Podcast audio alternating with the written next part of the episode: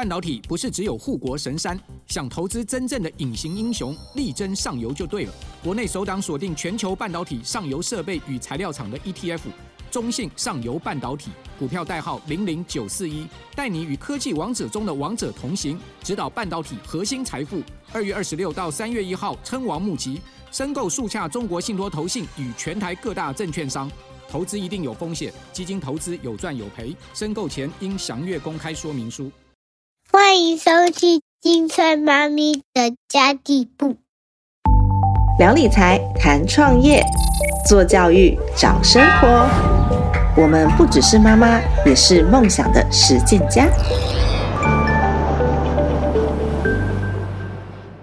Hello，大家好，我是陪你精算生活、创造理想人生的 Cindy Two。大家过年好吗？哇，今天是已经开工了，对不对？大家开工第二天的日子，希望呢大家都开工是很开心的，因为要恢复到常态了嘛。如果说我们在常态生活当中都是可以开开心心的，那有多幸福啊，对吧？那今天这集节目呢，我想要跟大家聊聊的是，到底什么样子的人有资格教人家理财呢？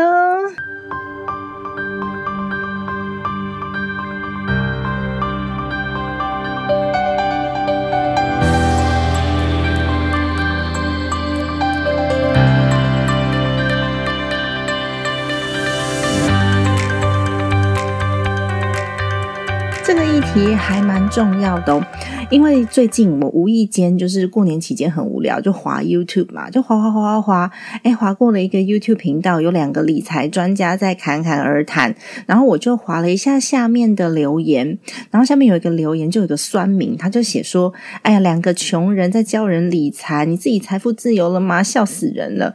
哎，我看到这个留言的时候，我突然觉得，嗯，好像可以来录一集 Podcast 节目，跟大家讲一下这个。我自己的看法哦，的确，我们都要跟嗯成功人士学习，我们才能够学到相对比较成功的方式嘛。但是理财这件事情很特别哦，理财是没有办法一瞬间就致富，或是一瞬间就财富自由的。所以你会看到有很多正在路上努力的人，那我们要评估一下他的努力是否有对方向，而不是说，诶他到底赚到钱没？他财富自由没？像我自己的话呢，我对我自己的。评估方式是看每年的增长率跟获利的，而不是呢到底有多少的总财富。因为我们的起点可能都每个人差很多。以我自己为例好了，如果说有固定在收听我频道的朋友，应该都知道我的理财起点比很多人都低很多。我是从负数开始的，那有很多人没有负数，你就已经赢我喽。那我现在是一个理财老师，大家觉得很好笑对吧？诶怎么会有一个就是财富起点这么低的人可以当理财老师呢？那如果你认为我要达到财富自由的状态才有资格讲理财的话，那就完全是错误的期待，你也找错人喽。但如果说你想要的是跟我一起累积我们的资产的增长率，诶，那有可能我是一个可以呃比你早一步两步的这个对象，而且是实实在在的在做理财的，不是那种什么。瞬间致富，或者是用一些比较投机的方法，其实都没有诶所以论总资产，诶我可能比你还穷哦，随随便便有继承一间爸爸妈妈房子的人都比我有钱很多哦。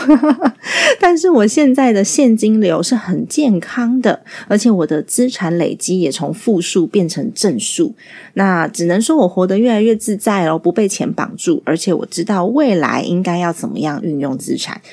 你觉得这样子的人有没有资格来讲理财？就是见仁见智的。不过我从来不会装说我有很有钱，我自己的学员也都知道，我不会装说，哎，我很有钱呐，我累积多少资产呐，晒对账单呐，等等。哎，我真的完全不做这些事情哦。当然，每个人对财富的定义可能也不太一样。那我目前呢，虽然是两间公司的股东，然后我自己也开了一间公司，可是我也从来不会说我是企业家。因为对于企业家这三个字的标准，我自己的定义是比较严格的。我不认为我自己撑得起企业家三个字。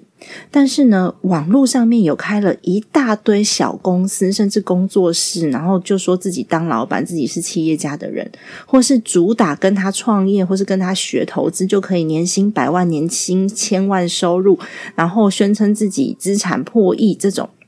我知道标题很吸引人，我也知道在吸收粉丝卖课程的速度会很快，因为大家都希望可以年薪百万千万嘛。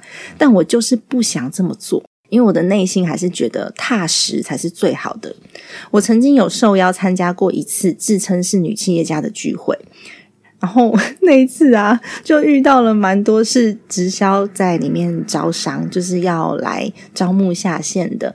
然后也有微商，然后呢，还有一个行业很特别，它是专门帮人。夹带金条非法闯关的，就是有一点模糊地带啦。那都很敢宣称自己有多成功，然后很敢写广告文案，很敢写那个创业投资类型的东西，然后甚至有房地产，它是走在一些嗯，算是法律跟游戏规则的边缘，然后没和。有钱的人跟想要买房子的人，然后来来创造的财富，我觉得很特别。那当然有一些有一点点模糊地带，那有一些他的确，嗯，是可以做得到的，像虚拟货币啊什么的这一种，可能就比较有机会做得到嘛。也许他们说的这些都是真的，可是太不符合我的个性了，我就是没有踏实感。我就是没有办法 这么做，所以呢，不适合自己的，的确有可能。我即使做了，我也会觉得有一点担心或是怕怕的，我就不会太投入了。所以我有时候觉得啊，嗯，致富这件事情蛮靠运气的，因为有时候是我们知道跟不知道而已。就像最近我有朋友找我去投资香港、杜拜、柬埔寨。泰国就是各式各样的投资机会，其实评估起来都觉得，哎，好像是可以的。然后像，嗯，前一阵子我接触到的那个房地产媒合的这个方法，我也觉得，嗯，蛮聪明的。他就是就是去破解银行的这个贷款规则，还有跟建商谈判。不过呢，我觉得只要是自己不够熟悉的领域，通常我都会观望蛮久的。那有时候是父母亲给的后援啦。我其实认识为数不少的房产部落。客他们的第一间房子都是父母亲买的，并不是自己赚来的。但这个没有问题，因为这个就是每个人的资源跟起点不一样，所以他们就开始了解房地产。因为他开始投入这个投资的领域之后呢，有了更多自己的经验，他增贷买自己的房地产，然后呢，更加的投入，开始教别人如何找房源呐，甚至。开课啊，开代管公司啊，我觉得这都没问题。但是因为每个人的起点不一样，所以这不是人人一开始就能做到的事情。资源不同，所以我那时候看到啊，那个 YouTuber 的下面留言下面被人家写说啊，两个穷人教人理财啊，笑死人了，怎么？我就超想做这一集的。我觉得为什么不行？因为理财本来就是一个累积的过程啊，不是吗？有从我一开始的 podcast 开始收听的朋友，就会知道我一开始是如何投入理财的，每一步都很精实，而且走了好几年。那现在在继续听我 podcast 的朋友，就会发现，哎，我开始谈论生活感了，我开始谈论旅游，开始谈论教养，更多更多的读书跟自我成长的主题。因为我的 podcast 就是随着我自己的生活、跟我自己的需求、跟我自己的学习经历在成长的。那我自己的资产状态呢，是一开始连吃早餐都舍不得的那个状态，开始做理财的，但越来越自在，不是一件很好的事情吗？那当时真的是吃什么都点最便宜的，到现在我去早餐店，我要吃什么就吃什么啊。然后我当时也是，只要朋友约聚餐，我舍不得花钱去外面吃饭，我都借口我有事。反正我就是不想花钱。那现在我也会跟朋友去唱歌、去吃饭、去旅行。我四月份还要去垦丁玩呢。那我当时生小孩的时候，小孩一出生，我为了省钱，我舍不得坐月子。不要说坐月子中心了，我连月子餐都没有订。我生完三天我就回家了，是我妈妈帮我做的月子。那么到现在呢？我的小孩他想要学什么？他想学爵士鼓，他想学游泳，他想要学什么样子的才艺？然后甚至英文课，我都带他去试试看。然后我还带着我的孩子去四个不同的国家旅游。我现在帮小朋友选学校，以前是只能选学费最便宜的，现在我有办法选我喜欢的理念的学校。那这不就是一步一步找回自己的选择权吗？这个要怎么样做到？不是我告诉你我多有钱，我多财富自由，我的投资报酬率有多少就可以做到的，绝对不是。所以我希望大家是可以越来越幸福，然后你自己可以获得你自己的选择权，你不见得一定要追求多少的被动收入，你才能够快乐。当然，理财、赚钱跟投资三样都是不能少的，尤其是嗯心理状态上面的调整，我觉得是重点中的重点。因为这样子，你才有办法游刃有余的用正确的顺序去理财，而不是想要先投机。如果你现在身上有资产，然后你又有这样子的能力，你可以运用的话呢，这个结果会很不一样。我现在的状态是，我知道我的资产一直有在增加，而且速度有变快，甚至呢，嗯，说个大话，我可能不输给那一些喜欢拿收入说嘴的人，至少也是个中高阶层以上主管的收入了，而且我时间自由，自己带小孩，用说的有什么用呢？就用做的吧。当然，我知道有很多的朋友可能是在我频道后期才开始追我的频道，可能感受没有这么深。不过大家可以回去 回听一下，状态上面其实不太一样。这种事情就不用说了，用做的最实在了。我其实专注在更多的部分啊，并非被动收入的增长，而是主动收入增长率。我们主动收入跟被动收入的增长率呢，是可以自己去做评估的，而不是用财富的总额去做评估，因为你财富的总额。它有可能在你没有计算增长率的情况之下越来越缩减，总额看起来很高，可是问题是就是我们的可支配所得越来越低，诶，这也是一个危机哦。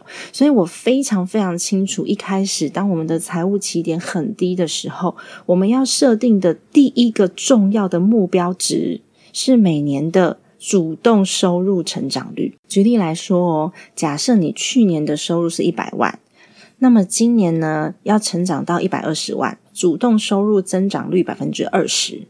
那么被动收入增长率是不是要跟上？例如去年我总共呢总资产存了两百万，好了，两百万的六个 percent 的获利是不是十二万？等同我每个月从你的投资收益，不管是股票、ETF 或是债券都好，就是每个月可以从这些收益里面领一万块的被动收入，但是你需要存两百万，而且是六趴的获利。那么主动收入如果增加了？投资金额是不是跟着会增加？每个月投入一万五，变成每个月投入两万五。理论上哦，我们用简单的数字去计算好了，今年的年底应该就可以存到两百三十万吧？因为呃，一个月投两万五千块嘛。OK，六趴那是多少？十三点八万，你的被动收入成长就大概十一趴左右了。我们算这两个数字才是最重要的。你到底收入有没有在成长？我刚刚这个数字都是用百万来算，是因为一百万是一个整数啦，它比较好计算。不然我还要按计算机，它不是一个标准哦。因为每个人的数字不同哦，你要用自己的数字来算。那你会想说，我我如果主动收入已经很高了，每年要成长百分之二十，这个挑战会很高啊。例如年薪已经三百万的人，成长百分之二十就是三百六十万，你一年要增加六十万，你就觉得。哎，困难度好像提升了。这时候呢，我们的这个成长率，你可以就你自己现有的状态，跟你现有的资源合理的去调整。你可以调降成百分之十、百分之八，甚至呢，有些人他可能自己呃在本业收入上面时间占的比较多，他能够去做的可能是调整到百分之五都 OK。但是呢，你会发现这个时候，当你越累积越多的时候，嗯，因为金额变大了嘛，所以你的被动收入的成长率会越来越有感，你会越来越神。为了让主动收入跟被动收入都可以同时成长，有一件事情很重要，是我一定都会做的事情，我会把我现有的收入来源。主动收入跟被动收入全部都表列出来，因为我的收入来源是很多元的，不是单一的，所以可能要要用列表比较清楚。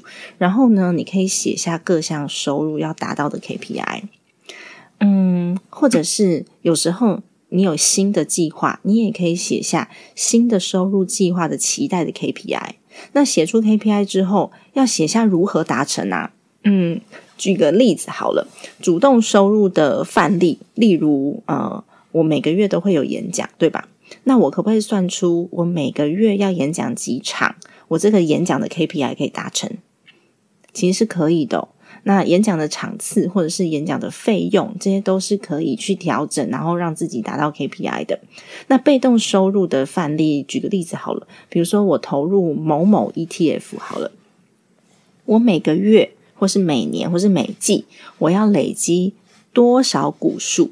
诶，它是不是一个 KPI？它也是一个 KPI 哦。所以你就可以看着你的主动收入的各项来源。被动收入的各项来源，然后帮他们列出可执行方案，然后你就要按照这个可执行方案稍微努力一下。例如，假设我的演讲场次每个月要四场好了，但我这一次只接到两场。我是不是可以多毛遂自荐一下？就是把自己的这个嗯经历啊什么的稍微改一改，或者是请朋友相关行业的朋友啊相关经验的朋友协助推荐，然后我毛遂自荐一下，然后去达到我的 KPI，其实是可以的。OK，那初期如果没有钱投资，要怎么办？这是有很多人问的问题啊。初期没有钱投资，那我还需要理财吗？当然需要理财，一定是从整理财务现况开始的。你不知道你的现况如何，你怎么知道你要怎么用它？然后我们将工作赚来的钱，就是主动收入，还有理财省起来的钱，投资到股票、债券上面，累积到一定的金额，才有办法投入房地产等等的嘛。这就是为什么我其实在我的 p o c k e t 上面讲很少的房地产，我的房地产经验很少。因为我自己是从负数开始累积的，我怎么一开始就玩房地产？不可能。但还好，我身边的朋友很多都是专家。那只要愿意学，还是可以少走很多冤枉路。但是重点是愿意学。那我现在也开始投入海外房地产的项目。那当然有一些是就是债权类型的。不过只要愿意学，我们就有机会啊。从海外开始，主要是因为投资金额相对比较小，然后报酬率稍微比较高一点点。而且如果不是自住的话，台湾的租金报酬率真的相对低蛮多的。那外加呢，我希望可以分散风险在其他国家，而不是投入台湾单一国家。那就这样一点一滴、一点一滴从小累积到大。我刚刚不是有分享过，我坐月子的时候，我舍不得花钱坐月子，这才几年。我儿子五岁，一直到我去年带他去英国玩，其实有很多的听众朋友知道我很感动。我很感动的原因是，就五年的时间，然后我居然可以做得到。然后虽然不是说什么花大钱住豪华饭店，可是我有找回我的选择权了。这是我慢慢累积来的。不是一步登天，也没有任何的投机，所以我我不会跟你承诺说你跟我学理财可以多快速致富，你可以赚多少钱。这种广告词我真的写不出来，但是我一定可以让你的财务健康成长。有时候我们在看那个公司的基本面啊，看股票啊，我们都会看所谓的 Y O Y、Q O Q、M O N 这些数字，这些数字就是所谓的年营收增长率。季度营收增长率、月度营收增长率，增长率好，代表你的营运是很良好的。如果增长率衰退了，代表我们需要找别的收入机会，或者是你需要转型。公司有了这些现金，就是营收进来之后，通常会有几个用途：第一，会发放给股东当股利，对吧？第二，会转投资其他商品。所以其实有蛮多的上市贵公司都有投资房地产啊，大家都知道，对吧？那三就是会投入公司更多的发展，去买器材、去扩厂，然后去招募更多的人力哦。公司的发展，四投入企业的并购，直接把相关企业并下来，变成上下游，或者是呢变成平行扩张。公司营运上面，我们会希望把现金运用最大化，但是首先公司要赚钱，公司的主动收入来源，公司它主要的营收来源要是很稳定的。那我们自己的收入也是这样，增长率很重要。如果你问我啊，一开始真的很穷怎么办？我真的要老生常谈的跟大家讲，因为我有很穷过啊。当时呢，我只要有钱，我就拿去学习，就是丢在学费里面，因为我自己知道我能力不足，我就没有办法赚钱。如果你的前几项投资，你一定要花钱的话，一定要是能够提升主动收入的投资。什么叫做能够提升主动收入的投资？那就是你自己的能力，你的能力成长速度可以够快，你的收入成长速度才会跟上，才有机会去累积资本去投资啊。所以，无论你现在的收入结构、支出结构怎么样。一定要有预算是放在个人成长上的，学了新的能力才有可能换更好的工作，学了新的能力才有可能懂得怎么投资，学了新的能力才能够知道怎么样正确的运用金钱、运用资源。一个月提升一万块就好了。我刚刚有算过被动收入嘛，六 percent 的获利率，年报酬六 percent。被动收入，如果你一个月要增加一万块，你基本的本金要两百万，加上年报酬率六趴，你才有可能一个月增加一万块。但是主动收入一个月增加一万块，你可能需要多一点的努力，可以升职加薪、做副业，甚至呢有可能跑副边打都有。那当然。我们要从个人的成长上面看到收入成长，短期也不是件简单的事情。但是我们要投入的时候，我就会知道说，诶，这个东西我学了，我是为何而学？那当然，如果说你现在比较没有财务压力的话呢，你可以有很多你自己的兴趣去广泛学习，未来有一天有可能会用到。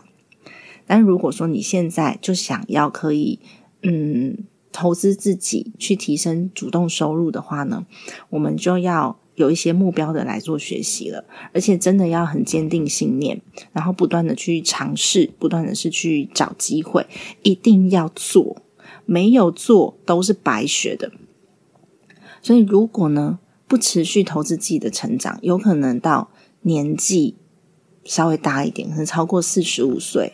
之后，你的收入就会下降，甚至被淘汰，就失业了。这件事情绝对不能不谨慎。它不只是让你收入提升，它是防止你的收入下降。那同时，主动收入还有减少不必要开支，还是很重要的。剩下来的钱都是我们的可支配所得。当你的可支配所得越来越多，你能做的事情自然就变多了。所以，我们可以透过理财厘清我们所运用的这些金钱、这些资源、这些时间是不是最有效率的，也可以透过理财帮你比较快速的累积资产。接着呢，每个月的投资金额增加，而且标的不要任意赎回，持续关注自己的主动收入增长率，还有被动收入增长率，一直到你所创造的收入。被动收入哦，差不多等同你主要的收入为止，就代表你可以安心了。投资的目的呢，只是为了让自己赚来的钱不要被通膨吃掉，前提还是要有收入。但很多人以为投资了就可以不用赚钱了，所以拼命追求被动收入跟投资报酬率最大化。没钱要怎么投资？千万不要把眼光只放在投资报酬率上面。主动收入才是初期本金增加的根本来源，收入增加才是根本的底层逻辑。我们理财也是希望可以在主动收入慢慢增加的情况下，让被动收入可以后来居上，两个都要兼具，才能发挥最大值啊！那当然。讲是这样讲啊，做起来是需要时间呐。我自己也用了好几年的时间，对不对？那我们在一路上学习的时候，你要跟正确的伙伴学习，才能在通往这个成功的道路上面呢。这些伙伴是同样的起点开跑的，甚至呢，他开跑的时候起点跟你差不多，因为这样你们拥有的资源才是相当的，比较有机会可以去复制我们走的这个路线。而不是说我找了一个财富起点跟你距离相对远的人来学习，因为你们运用相同的工具会获得不同的结果的。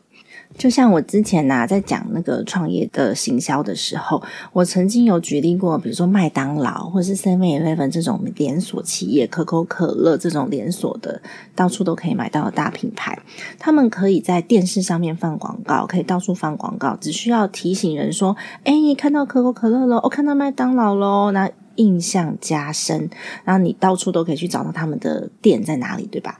那如果你是巷口早餐店这个类型的话，我们要经营的就是地缘关系，可能方圆一公里，甚至最远到一点五公里以内的这些地缘关系，那我才能够把我的生意维持住。那如果说我们是特色店，很高级、很高级的特色店，一餐可能一个人头要三千块、四千块以上这种。我们就要在某一个特定的社交圈里面，就是某一个阶层的社交圈里面形成人脉，那也不会到处去打电视广告，对吧？所以呢，同样的工具，不同的状况下使用会有所不同。你如果要学习的话，你应该要学的是你现在就可以用得上的。这样子的话呢，复制的速度才会稍微快一点点哦。那当然，我刚刚就有讲了，讲归讲，但是做起来不容易，所以也希望大家可以加入我们八周记账陪跑的这个群组，然后大家来一起互相鼓励。那当然啦、如果说你觉得这个八周记账陪跑的免费群组对你来说可能不太满足了，那我也要在节目当中再次推广我自己的课程，因为我的。家庭理财入门课即将要改版了，我在春节期间有不断的在做那个新的 PowerPoint。新的课程的这个内容，那当然呢，经过这几年的淬炼，还有目前已经有三四百位学员的支持跟回馈哦，我相信这套课程改版之后，可以更浅显易懂的帮助到大家入门哦。那课程改版完之后，就会调整价格了，那大家可以趁现在来购入，因为老规矩，旧学员都可以直接升级，千万千万不要在 YouTube 下面笑别人说啊，穷人还教人理财，搞不好呢，他目前的主动收入的增长率跟被动收入的增长率真的是吓坏人了，也说不定哦。这一点呢，才是值得大家去学习的，因为我们都不可能一夜致富，或者是高效致富，或是瞬间致富。不要想这种投机的方法，拜托拜托大家，因为你有可能会怎么样来的财富就怎么样消失。好的，那么今天这期节目就先到这边结束了。我会把八周记账陪跑群组的连接，以及呢我的课程购买连接都放在资讯栏位给大家做参考哦。如果你喜欢这期节目的话呢，也欢迎你给我一个五星好评，持续让节目可以被大家看见。家庭理财就是为了让生活无虞，分享这期节目，让更多的朋友透过空中打造属于我们自己幸福的家。我们下期再见，拜拜。